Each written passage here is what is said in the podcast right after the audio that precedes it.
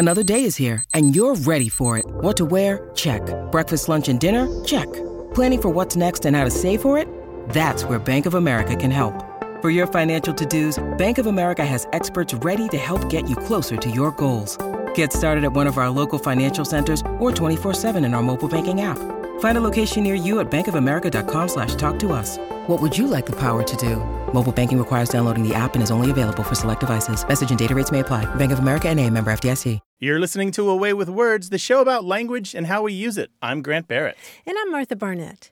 Imagine that all the punctuation marks gave a party. What would that look like? Rachel Herbert asked that. On Twitter, she's an editor in Seattle, Washington. She wrote, Sometimes I imagine punctuation marks as people at a party, comma, uh huh, uh huh, okay, then what happened? and the colon makes intense eye contact and says, Now look.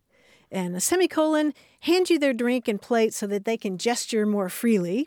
And the period abruptly says, We're done, let's go. And I've been thinking about that. Like, what would an asterisk be like at a party? I think it's a person who's constantly surprised. I don't know. It's the person who walks in in their own surprise party. right. Yeah. Or they're like, hold on, I'll be right back. yeah. and then I was thinking a tilde would just sit there in the corner going, nya, nya, nya, nya. Right. Parentheses are two people leaning toward yeah. each other, talking right. intently, ignoring everyone else, right? Yeah. The I, dash is making a run for the bathroom. Right. right. And maybe the slash is, I don't know, looking over somebody's plate. right. Or, or, they're listing to port because they've been drinking. right. I don't know. Just one of these things that I think about while driving. if you have more contributions on what each kind of punctuation would do at a party, hit us up on Twitter at W A Y W O R D. And you can call us and Email us with your language questions or just to discuss cool things that you read. 877 929 9673 or email words at waywordradio.org. Hello, you have a way with words. Hi, this is Katrina calling from Williamsburg, Virginia. Hi, Katrina. Welcome. What can we do for you? I am calling to find out if using said to describe something that was previously spoken about is proper. For instance, if I told you I was going to the farmer's market to buy vegetables, I could send you a picture of the vegetables with the caption said vegetables. Does that make sense? Yeah. Mm-hmm. Said so vegetables. we, we use said in this way to refer to, like you said, something that was spoken about in the past.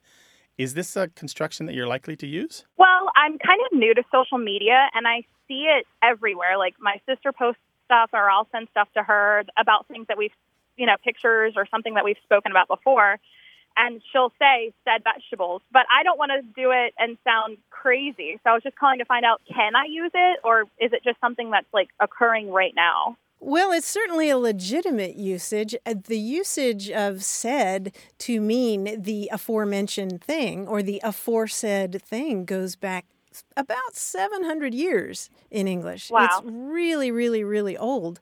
Um, I'm not really aware of it being used. Um, uh, in terms of, of something casual like that, though. Yeah, it's usually more formal. You definitely will see it in legal documents, particularly when there's a discourse or discussion where you know somebody was mentioned in a previous part of the document, the legal document. Mm-hmm. The other part of it is I could see somebody doing it ironically, and certainly the internet abounds in people doing things ironically they wouldn't otherwise do. Right. Yeah, that was my sense of it. I mean, are are you trying to be funny when you do it, or you you? I don't know. It's kind of just like a way to describe, like Mhm. instead of saying these are the vegetables I told you about earlier, you could just say said vegetables. So I didn't know if it was proper to use it that way. Uh, I like it. It sounds ironic. Yeah, it sounds like there it's a tone mismatch is what it is, and that's a a little bit of comedy that we often throw into language, where in an informal situation we use formal speech, and we all kind of get a little. I don't know, a hormone jolt or something because we Yeah. realize that there's a the match. It, it makes sense, but the match isn't there. Right. Okay. So I wouldn't feel bad about it. In fact, I think it's pretty clever. Yeah, I love Okay. the I love the fact that you're new to social media and you're like, whoa, what are these what are these people doing here? I was like, um, can you do that? I don't know if you can do that. Yes, Martha and Grant say you yes, can. yeah, and you need to put an asterisk on every post. It says that approved by That's right. approved by MBGB. That's right. I'm Grant and Martha, and we approve this message. Katrina, thanks That's for your great. call. Really appreciate Thank it. Thank you so much. All right, bye-bye. Have a great day. Bye bye. bye bye. So it's a synonym for the aforementioned. Mm-hmm. And sometimes it takes the article the and sometimes it doesn't. Mm-hmm. Here are the said vegetables, or, or you might also say here are said vegetables. Mm-hmm. I love that it's just vegetables. That's our example is vegetables. Okay. Homemade soap. But Said thir- homemade soap. 1300s, we have it in archaic forms of English from the 1300s. That's interesting. Yeah, I love that she's reviving it in social media. Call us with your language question 877 929 9673.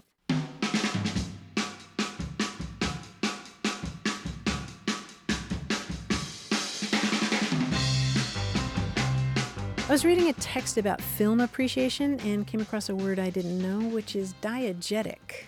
D I E G E T I C. Hmm, I don't know what that Diet- Yeah, it was news to me. It comes from a Greek word that means narrative, and diegetic refers to something that occurs within the story itself.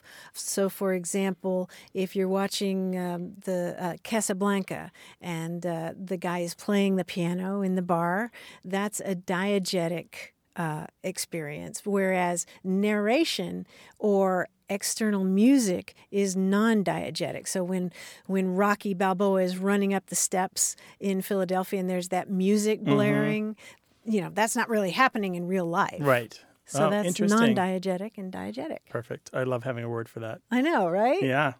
Talk to us, words at waywordradio.org. Hello, you have a way with words. Hi, my name is Brad Andrews. How are you guys doing today? All right. Where are you calling from, Brad? I'm calling from Allen, Texas.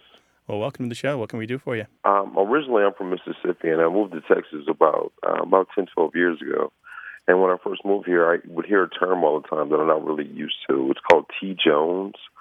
I've heard people refer to it as a grandmother or a mother. I just want to know a little bit about the phrase, what exactly does it mean, and where did it come from? So T Jones, like T is in Thomas Jones. Correct. Where did you hear it? Where did you learn T. Jones? Um, originally, when I moved to Texas, uh, I'm from Mississippi originally. Yeah. When I moved here, I would hear it all over Houston. Um, a lot of people said it in Houston. And uh, after that, I moved to Dallas. And again, uh, the phrase, I've heard it all over Texas, but nowhere else. Yeah, that's that's that's what I know about it as well. T. Jones, usually spelled as the letter T and the name Jones to mean mother, sometimes father, very rarely father, sometimes both parents together, um, is very specific to Texas and usually centered around Dallas. Most people report it from Dallas, and it's African American usually as well.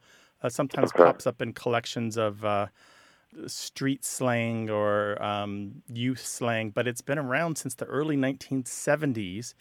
And it's a kind of big fat origin unknown, unfortunately. We don't know.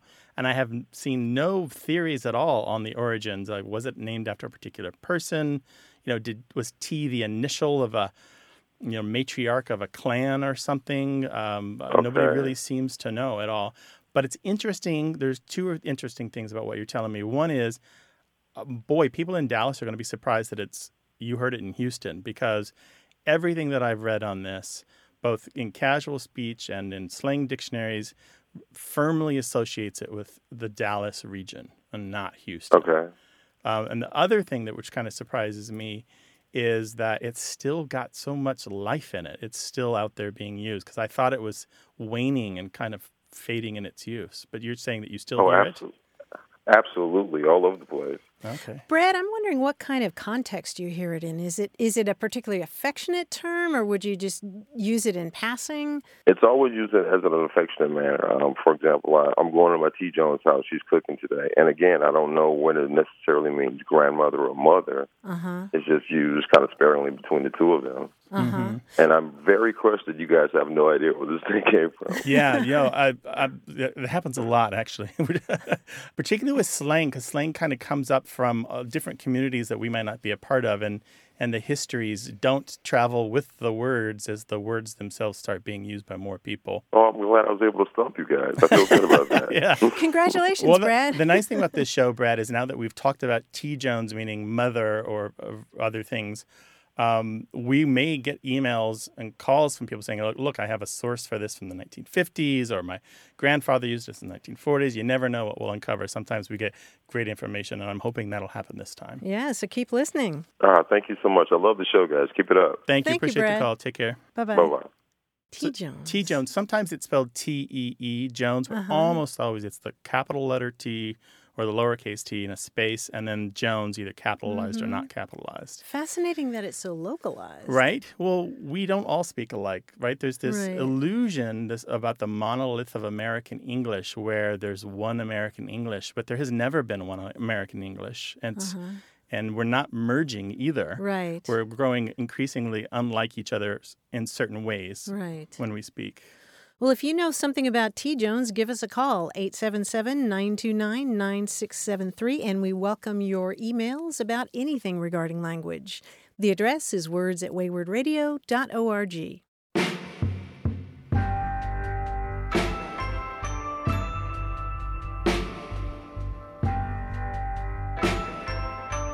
A term that seems to be having growing usefulness these days is wish cycling.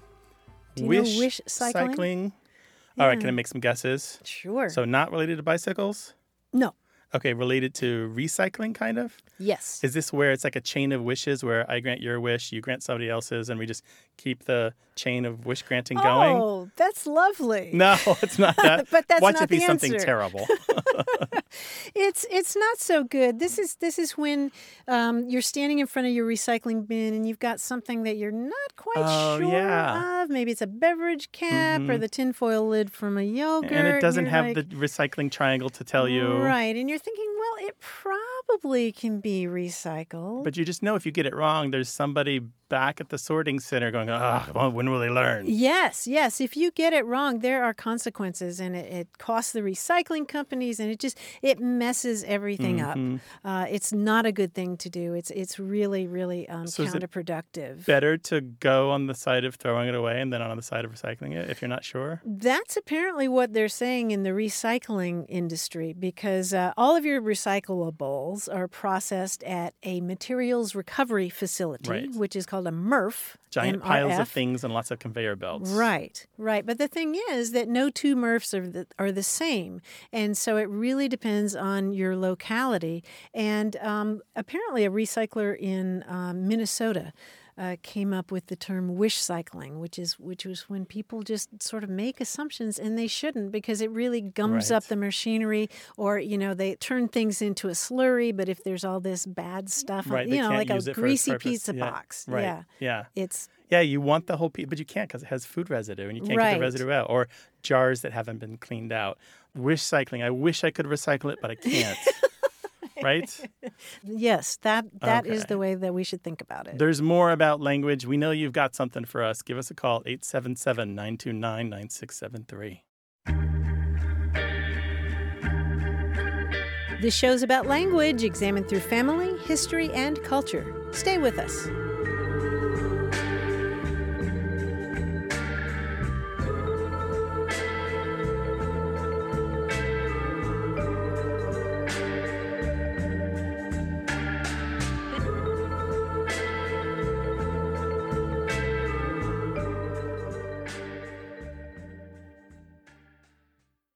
Got a minute? We need your help. Head over to gum.fm slash words and share your thoughts in our quick survey. Your feedback matters. It's the backbone of our show's success. Thanks for making our show even more successful. That's gum.fm slash W O R D S. Thank you. You're listening to A Way with Words, the show about language and how we use it. I'm Martha Barnett. And I'm Grant Barrett, and we're joined by John Chaneski, our quiz guy. Hi, John. Hi, Grant. Hi, Martha. Hello. Hi. You know, um, in Alice in Wonderland, Lewis Carroll introduced this uh, rather weird, unanswerable question that's uh, a classic riddle How is a raven like a writing desk? Now, do either of you know an, an answer to that? Have you, you've heard it before, before, I'm sure, right?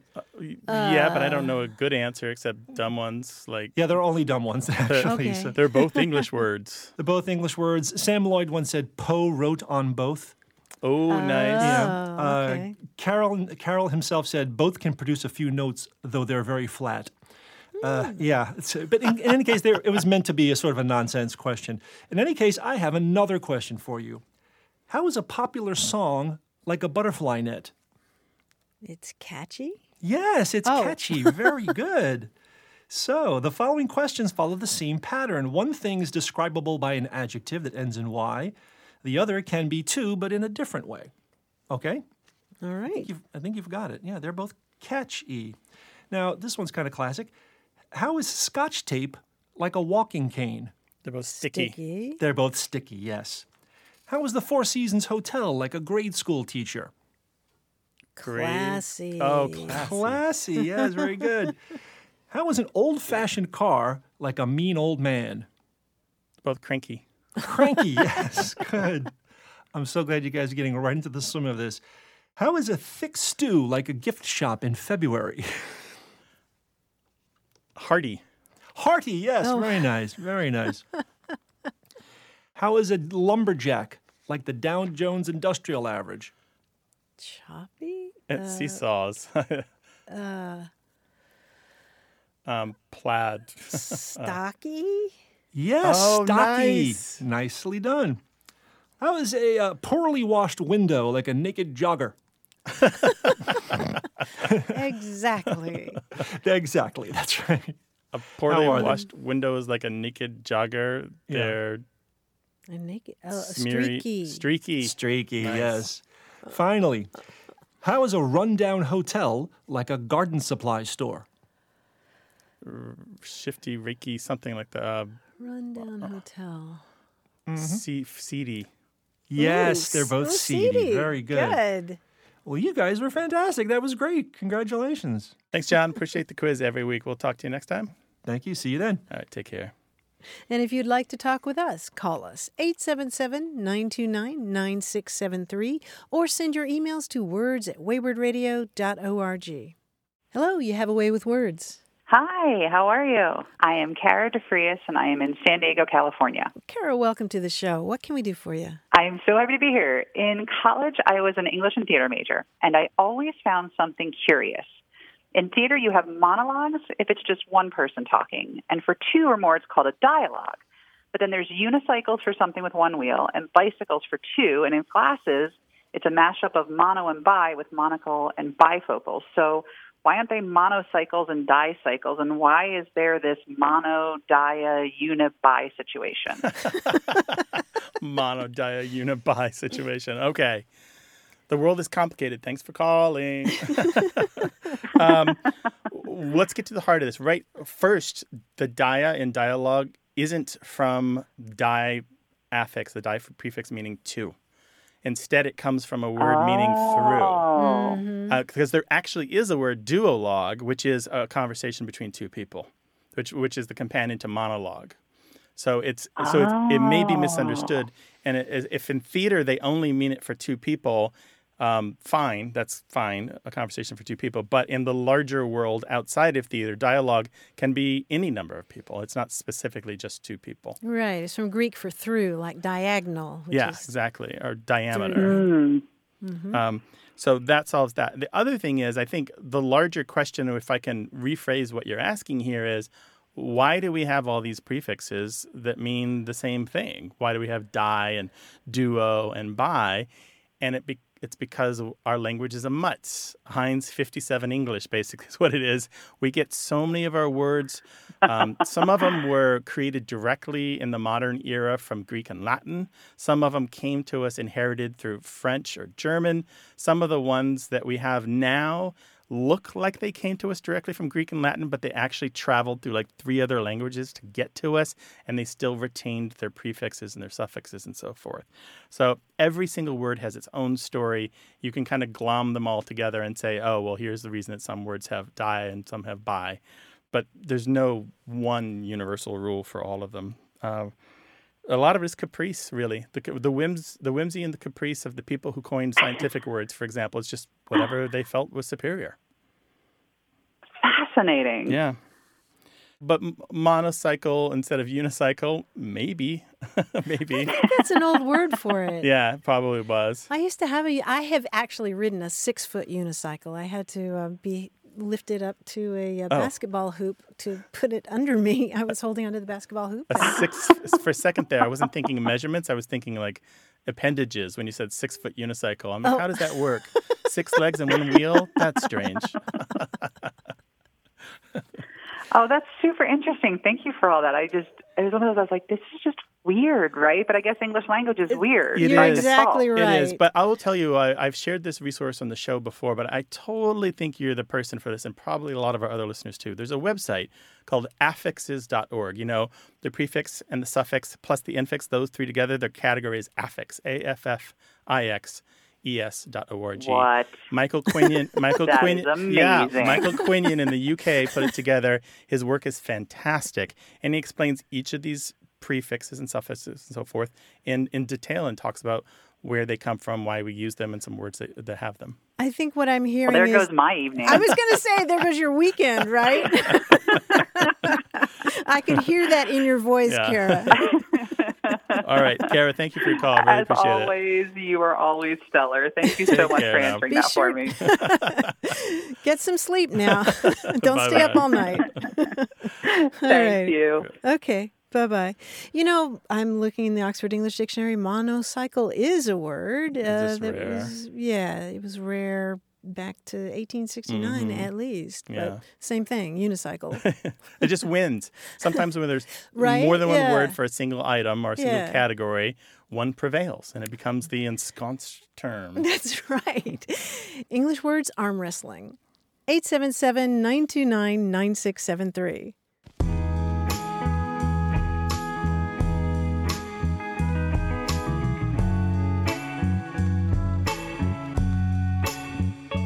A word you're probably going to be hearing more and more of in the coming years is solastalgia. Oh, I've heard this. Yeah. I'm not sure I remember what it meant, though. Yeah, I saw it in your double tongue dictionary Oh, on did. our What- website. what does it mean? Solastalgia, S O L A S T A L G I A, refers to a form of psychic or existential distress that's caused by environmental change or a change to a place that you know well and have taken comfort in. It was coined by Australian philosopher Glenn Albrecht in 2003. It's, it's like nostalgia, but it also combines the words solace and desolate. And the idea is that, um, say, your, your town was uh, destroyed by a wildfire, or um, Um, or your your home in Appalachia was destroyed by uh, strip mining, mm-hmm. or you you see an environmental situation that's getting worse and worse, like mm-hmm. maybe the Arctic melting or something like that. Solastalgia is the term that more and more people in the field of uh, philosophy and uh, psychology are using. So it's the loss of something that you once sought solace in? Yes, Okay, exactly. Gotcha. And so it's the, the feeling that you get when these things start to disappear. Yeah, particularly in your environment. Mm-hmm. I guess it could be like, um, you know, you go back to your old neighborhood and the buildings are gone. you Right, know? right. What's an empty lot there now Yeah. or another Starbucks? Yeah, solastalgia. 877 929 9673. Hello, you have a way with words. Hello, this is Monica. I'm calling from Tallahassee, Florida. Hi, Monica. Welcome to the show. Thanks. What's I'm up? excited to be here. Yay. Um, so recently, I was reading bedtime stories to my kids, and um, you know, we check out a lot of books from the library, and I, I make an effort to check out books that represent a lot of different cultures because I want to expose them to a lot of different kinds of people. And um, you know, as I was reading uh, this book called Flossie and the Fox, um, it got me thinking about how does one read in dialect that is not your own dialect. Um, the book is about a little girl and her family, and they are black. I am white, as is the rest of my family. And the book is written in um, very deliberately in uh, rural southern black dialect. There's even an author note uh, that she wrote about how the language is key to the story, and it's um, sort of from her the way her grandfather taught or told her stories when she was a kid. So it just got me thinking, you know, how do I read these words? When I read them in my own voice, it sounds kind of goofy, like um, kind of like when you hear people who don't speak Spanish read Spanish words with no accent, you know, like hola, como estás? but then to read it with any sort of put on accent feels a little bit performative and almost disrespectful. So I just wanted some input about what you guys think about that. Boy, what a good question. How old are your kids, Monica? Um, Sarah is almost seven, and Henry is five and a half. Okay, so they're just old enough to maybe be doing a little reading on their own, but perhaps Just you're reading books to them that are a little beyond their level, and that's the way that you can expose them to new material that they wouldn't read for themselves, right? Yeah, that's true. Um, well, you know, we we encountered this in my house as well. I wanted to read Tom Sawyer to my son. Um, Oh, yeah. besides the use of the N word throughout, which I figured I would handle by replacing it with another word.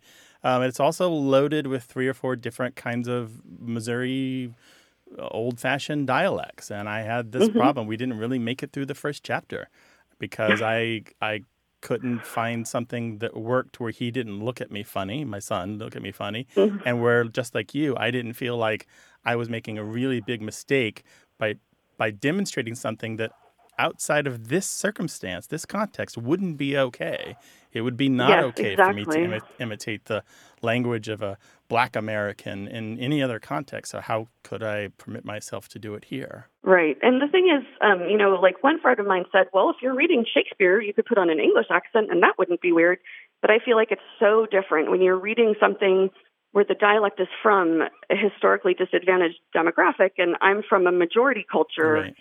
You know, I really want to be deliberate about how I make that choice and not make a choice that's accidentally disrespectful. hmm It sounds like part of the solution is to talk with your children about it in advance, right? hmm And how do you do that? Um, you know, I did actually, as I was reading, I realized how much of the book was in language that I don't usually, you know, in a way that I don't usually speak. So I did try to sort of address that a little bit, but it felt, I mean, I don't know, it just um, kind of on the fly. I don't think I came up with the best words. Mm-hmm. Um, you know, I, I we are trying to be very deliberate about talking about race because studies show that the earlier you talk about it, the more open-minded your kids will be, and the less they'll take on racist attitudes. Right. Um, but yeah, I wasn't really sure how to kind of address it just on the fly while reading. Um, I don't know. Do you guys have any phraseology you would use or language you would recommend? there's another element we haven't talked about, which is even if it's an accent where there isn't this racial difference, you know, this minority versus majority difference either, let's say that it's a deep south white person's accent, uh, the question is are you as a reader good at performing that accent or doing that Right. accent? Can you even pull it off without sounding foolish and without giving your kid the wrong idea of what that person probably really would sound like if they were standing there in the room?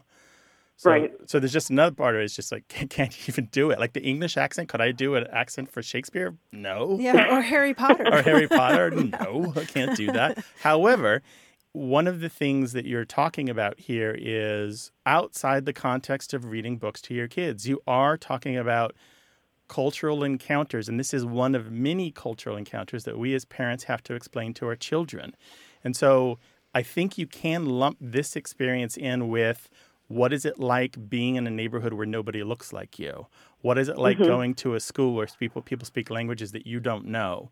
What is it like traveling in a country where they have a different religion than you, or mm-hmm. where or they speak English or, differently. or they speak English differently. So it's uh, mm-hmm. maybe that's your path to explaining this. Talk about those other circumstances where you and your family encounter new ideas, new cultures, new languages, new people, and just hmm. put it as part of that whole package. Right. That's a great idea. And since it is something that we have been talking about, I think that would be easy to kind of, you know, loop that into the the larger context. Yeah, um, but I appreciate that you're you're thinking about this. The kid isn't really who we're worried about judging us, though, right? It's how we judge ourselves for for mishandling or poorly handling the material. Well, and a lot of it is, you know, if you mess up and your kids say something disrespectful later, how Right. other parents are going to judge you as parents, right? Right? Yeah. yeah. Yeah. but good for you for reading the material in the first place. what the the what I might do for a particular text, if it really the one you're talking about seems really uh, fraught because it has a lot of different dialect passages in it, I might set it aside for later too, until the child is ready to read it for him or herself. Right, right. Awesome. Well, thank you guys so much for your input. I really appreciate it. Monica, thank you for calling. Thank you, and let us know um, if you if you come up with a different decision, if there's something that we can share with the rest of our listeners. All right. Yeah, definitely. Thank you so much. And I love the show. Thank you. Give our best to your kids. Bye bye. All right. Have Bye. a good one. Bye. You too. 877 929 9673. Hello, you have a way with words. Hi. My name is Gerald Johnson from San Diego. Hi, Gerald. Welcome to the show. Hello, Gerald. What's up? My mom's from North Carolina, older generation. So she used to say a lot of crazy things um, when we were young. Like, hey, mom, can we have our allowance early or something like that? She would say, well, your room is hasn't been cleaned since Sookie was a calf. and it was like, well, mom, who's Sookie and what are you talking about? Like, and so I'd always have that phrase stuck in my head since Sookie was a calf. And I'm assuming that Sookie grew up at some point, and so she was a calf a long time ago. Um, that was just my understanding, but I'm not sure. So, Sookie, who's Sookie? I have no idea. Apparently, she's a cow. Well, you're right. Yeah, Sookie is a, is a term that has been used for uh, a couple of centuries now, as at least to uh, to call a calf or call a cow. Sookie, Sookie, or Sookie. Oh. And uh, yeah, it goes all the way back uh, to England, and uh, and so the name also got applied to the animal itself. And I have oh, heard. okay. Yeah. Yeah, so you might call a cow or a calf sookie. So that's its name, as well as the noise that you make Mhm. to beckon them to the stall. Oh, okay. Yeah, sookie, sookie. Although I haven't heard that phrase, it sort of falls in line with a lot of other phrases like since Hector was a pup. Have you heard that one? Nope, haven't heard of that one yet. Yeah, or since Christ left Chicago, or since Pluto was a pup. Uh, it, the the idea is that it's been a very long time, and clearly it was a long time since you'd cleaned your room. Yeah, exactly. we kind of figured it out over time. Like, okay, well, it must be something as far as like long time ago, because I'm pretty sure Sookie is just grown up now and she's a grandma, or who knows where Grandma cow. who knows where Sookie's at. Put out to pasture. yeah, exactly. Well, I hope we were able to help you, Gerald, and you're satisfied with our answer. Awesome. Yeah, that makes sense. I like it. Thank you. And I'm probably going to call back as soon as I figure out some more stuff because she said a lot of things. She had a lot of phrases. Absolutely. We welcome those. We're looking forward to it. Thank you, guys. All right, take care. okay, take care, Gerald. Bye. Uh, Bye-bye. All right. Bye. So call us with your language question, 877 929 9673. More of language seen through history, culture, and family as A Way with Words continues.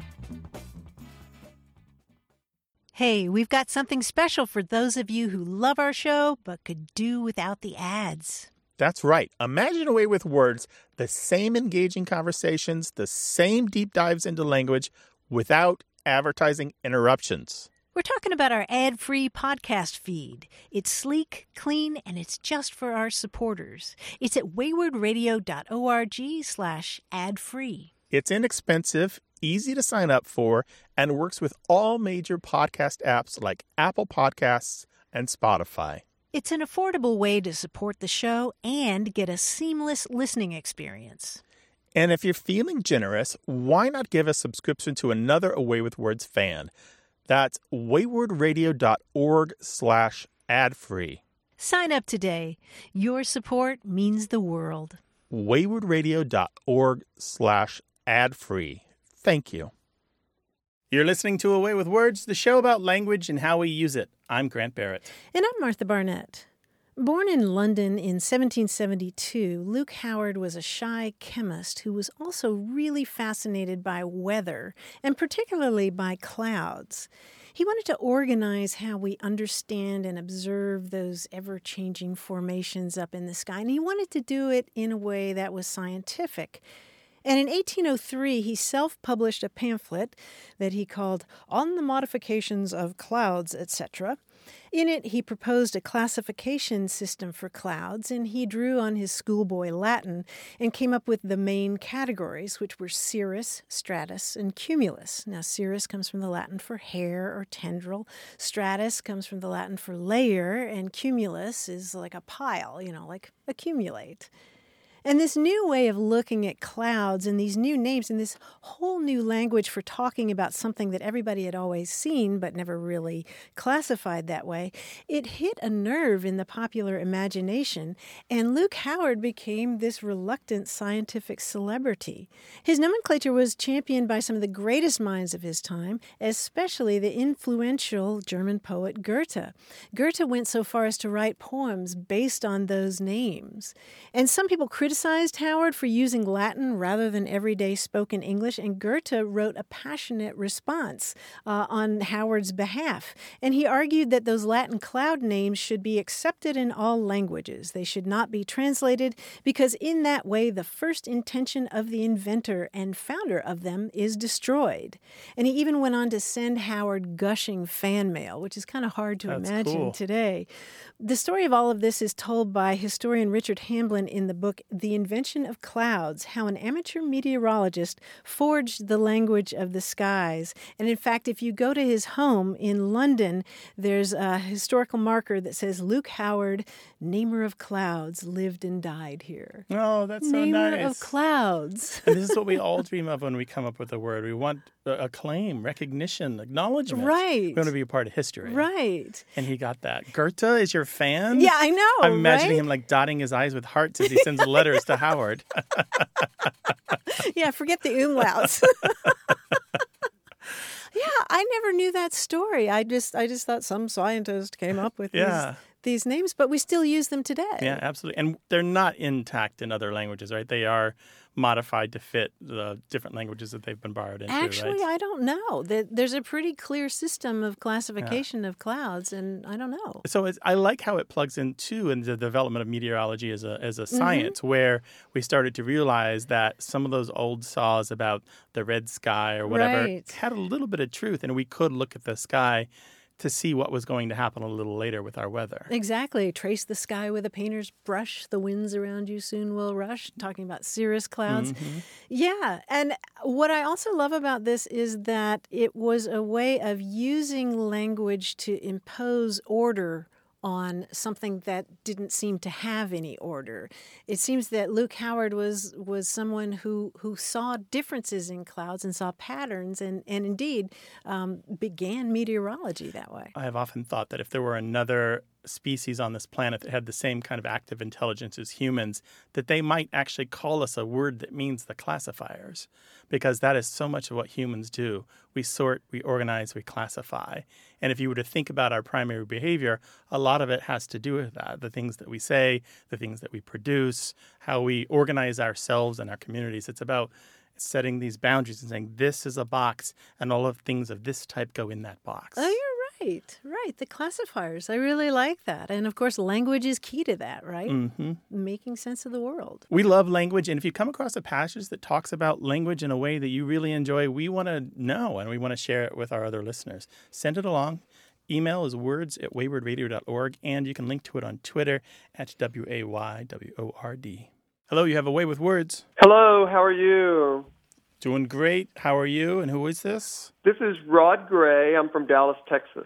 Hi, Rod. Welcome to the show. Hi, Rod. My uh, family has some cute little sayings, but my favorite aunt, um, she's from California, uh, born and raised in Arkansas, and she used to say this thing every time something was like weird or not right or whatever, uh, like an accident on the road or, or like a, a tree limb fall off of a tree or whatever. She said, "Don't that just frost you?" And I've always wondered where on earth it came from because she died. I never got to ask her where um, she got started with it, but I've heard it all my life. Uh huh. What other kinds of Or of like things? a car accident, or or someone would pull out in front of my uncle. She never drove because um, she backed into the garage wall and got out of the car and says, "I'll never drive again." Don't that just frost you? So it's just the way she always threw it into a sentence if something just wasn't quite right.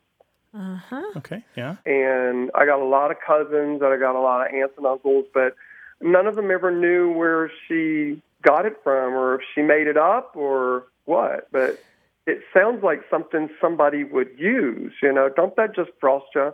You Yeah. know, why'd that happen? You know, or something. Mm-hmm.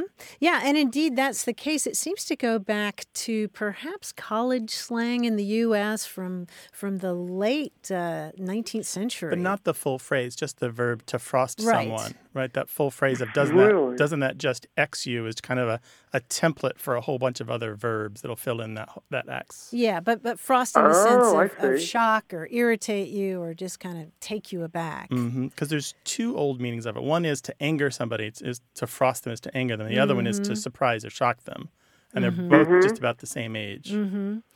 And there are naughtier versions. I don't know if she ever used that, but uh, don't that Oh just no, this is a woman who had a Bible under her arm twenty four seven. Okay. She was very Baptist, so I think she probably used that word. If there used to be one nasty, she switched it to frost. I guess I don't know.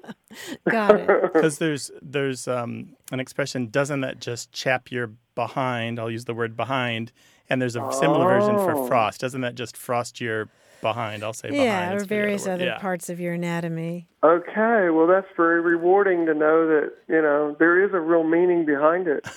Absolutely. Absolutely. Rod, thanks so much for calling. We really appreciate it. Call again sometime with some of her expressions, all right? Okay, thank you so much. Have right, a great day. Take All care. right. Bye. Bye bye. Thanks, Rod. Bye bye. Thank you. And it seems like you would be more likely to say "don't that" rather than "doesn't that." Right. I think it needs to sound super informal in order to have the Mm-hmm. efficacy. Yes. Don't that frost you. Don't that frost your giblets. 877 929 9673.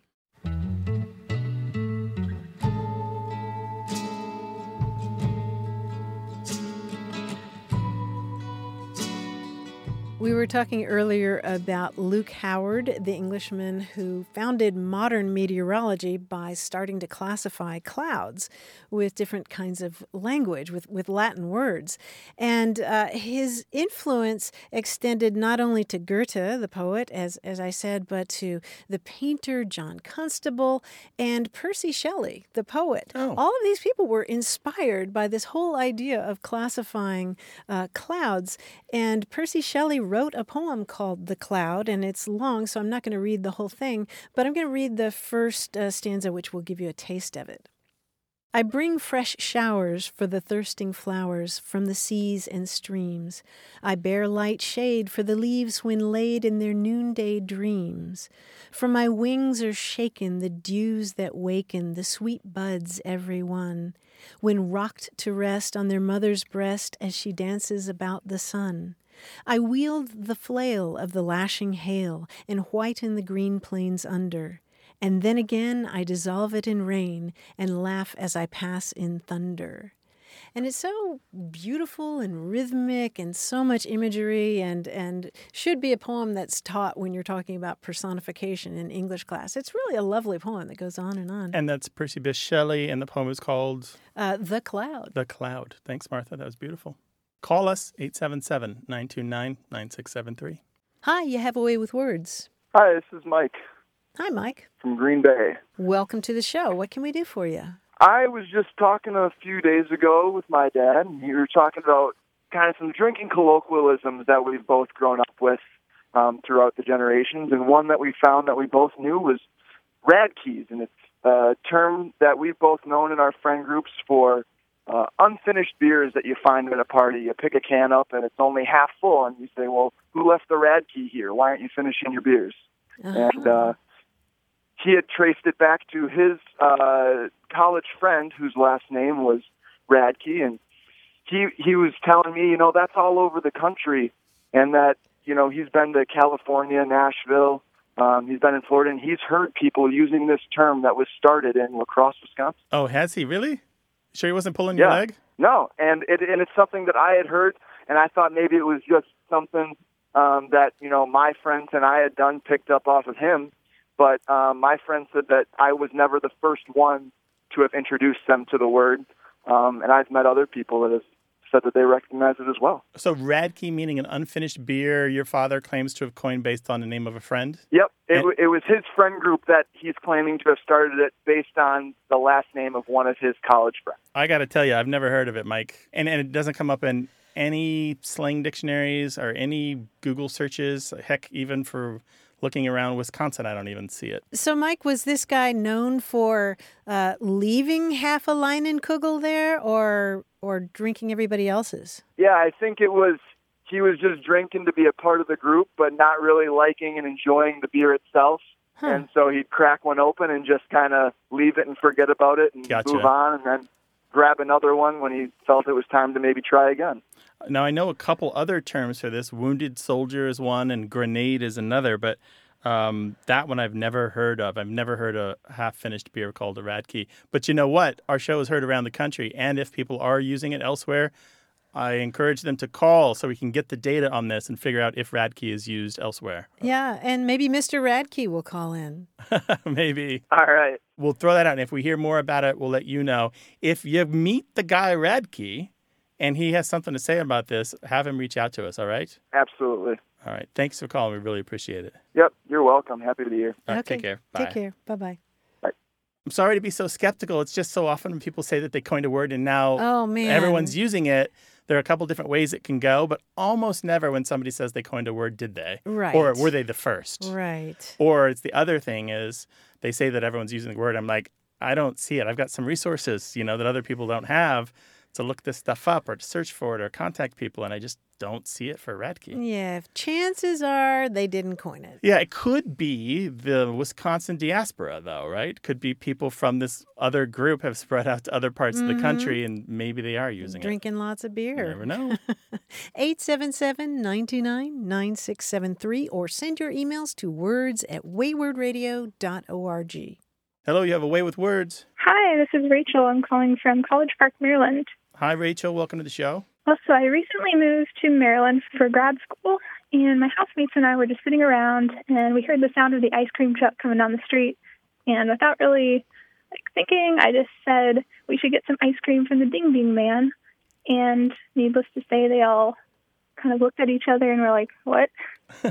um, and um, I realized it was kind of a juvenile term, but I hadn't really thought about it because it's just kind of what we said. So I'm originally from Omaha, Nebraska. Aha. hmm Ding Ding Man. That's what we say. Yeah, Th- This is the truck that drives around with the music and serves you ice cream from a little window on the side. Right. Yeah, it's funny that you uh, describe it as ding ding because I was just talking to Grant the other day about how we had ding ding in our family as a family word. Uh, we referred to our belly buttons as ding dings because, because you know they they're like doorbells, right? You- How can you resist? Yeah. So, So, your friends were laughing at you, so huh? in Maryland, they don't say Ding Ding Man, but in Nebraska, they do? Apparently, my roommates are from Ohio and Florida, Okay. so they Uh-huh. hadn't heard it there. And I've done a little bit of fooling around campus from people that I've met, asking if they'd ever heard of it, and none of them had. yeah. But people in Nebraska that I've asked are like, "Oh yeah, the Ding Ding Man." it's such a funny term. Yeah, that's really funny. It seems to be localized now pretty much to Nebraska. A- and Omaha Yeah, in in specific. Omaha. Hmm. Do you remember specifically what kind of uh, truck that was and what kind of bell? What did it sound like? Yeah, like growing up, I think I remember it being more of a like ding ding, ding ding kind of sound. Uh-huh. Um, but then like going to college, which was also in Nebraska, but in Lincoln instead of Omaha, then I remember hearing the sound because I was confused why there was a a music like Christmas music playing Uh-huh. in the summer. Yeah, right. um, that I remember that being odd, but then I didn't re- really make the connection between it not having a ding ding sound to still call it the ding ding man. Oh, so this is an important dis- distinction. In Omaha, they just have the bell. They don't play like Turkey in the Straw That's or what Jingle I was Bells, going to right? say. Turkey in the Straw is the one that I heard in Kentucky. It was really annoying Yeah. too. But yeah, all these other public domain songs like that. Yeah. But yeah, Turkey in the Straw yeah, for Mr. sure. Softee, New York. I can still hum that song in my sleep. well, it, Martha and I both understand that this term is still used in Omaha and parts of Nebraska. It used to be more widespread. You can find mentions of the ding ding back as far as the early 1900s. Often, though, it was a conductor of a trolley car and not, again, ringing a bell. Mm-hmm. But again, here and there in St. Joseph, Missouri, which isn't that far from Omaha, um, Springfield, Yeah. Missouri, which is a little further, Central Ohio, as far back as 1917, and in Illinois, I can find uses in newspapers of people calling the ice cream truck the Ding Ding Man. Oh. Yeah. But, but now it's just mostly in Yeah, Nebraska. It's, Yeah, it's almost, Oh. as far as we know, it Yes. is exclusive to Nebraska and mostly in Omaha. Yeah, it's kind of an Omaha that's thing. so funny. So you can take that back to your friends. You're not the only one. Yeah, that's good to hear. they thought I was ding dong. no, you're very nice. We like you. Rachel, thanks so much for calling. Thanks, Rachel. Well, thanks for talking with me. Bye bye. Alrighty, Bye-bye. I remember calling that person the Good Humor Man. Right, back that's in the a brand too. of ice cream. Yeah, It's that still out there, I think. one. And that's in New York. Mr. Softee is like a brand of truck and ice Mhm. cream. But the Christmas music throughout the year, Oh. that's the signature of a lot of these vehicles, right? yeah, and I remember some kind of classical music too that Oh, they really? played, which sounded ridiculous on one of those trucks. I did hear one doing the Star Wars theme driving Oh, down really? the street in New York when they were trying to make a name for themselves. Yeah, I think I remember hearing Jesu Joy of Man's Desiring or something like that. What do they call the ice cream truck or the person who operates it out your way? Let us know 877 929 9673 or email words at waywordradio.org.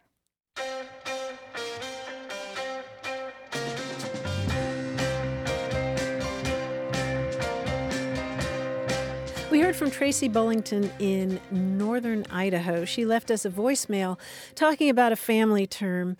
Uh, she went shopping with her second son when he was very small, and she bought some eggnog. And she didn't think anything of it. She said, I'm getting some eggnog. Later in the day, he said, Mommy, can I have some chicken milk?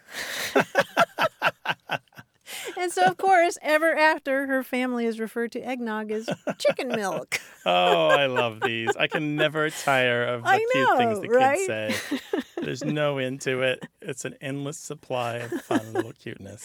Send yours to words at waywordradio.org or call us 877 929 9673. Want more A Way with Words? Listen to years of past episodes at waywordradio.org or find the show in any podcast app or on iTunes. Our toll free line is always open, so leave us a message at 877 929 9673 and we'll take a listen. We love to get your messages at words at waywordradio.org or hit us up on Twitter at W A Y W O R D and look for us on Facebook. This program would not be possible without you. Grant and I are out to change the way we listen and think about language, and you're making it happen. Thanks also to senior producer Stephanie Levine, director and editor Tim Felton, director Colin Tedeschi, and production assistant Emma Kelman in San Diego. In New York, we thank quiz guy John Chaneski and that master of keeping it real, Paul Ruest at Argot Studios. A Way with Words is an independent production of Wayword Inc. From the Recording Arts Center at Studio West in San Diego, I'm Martha Barnette. And I'm Grant Barrett. So long. Bye bye.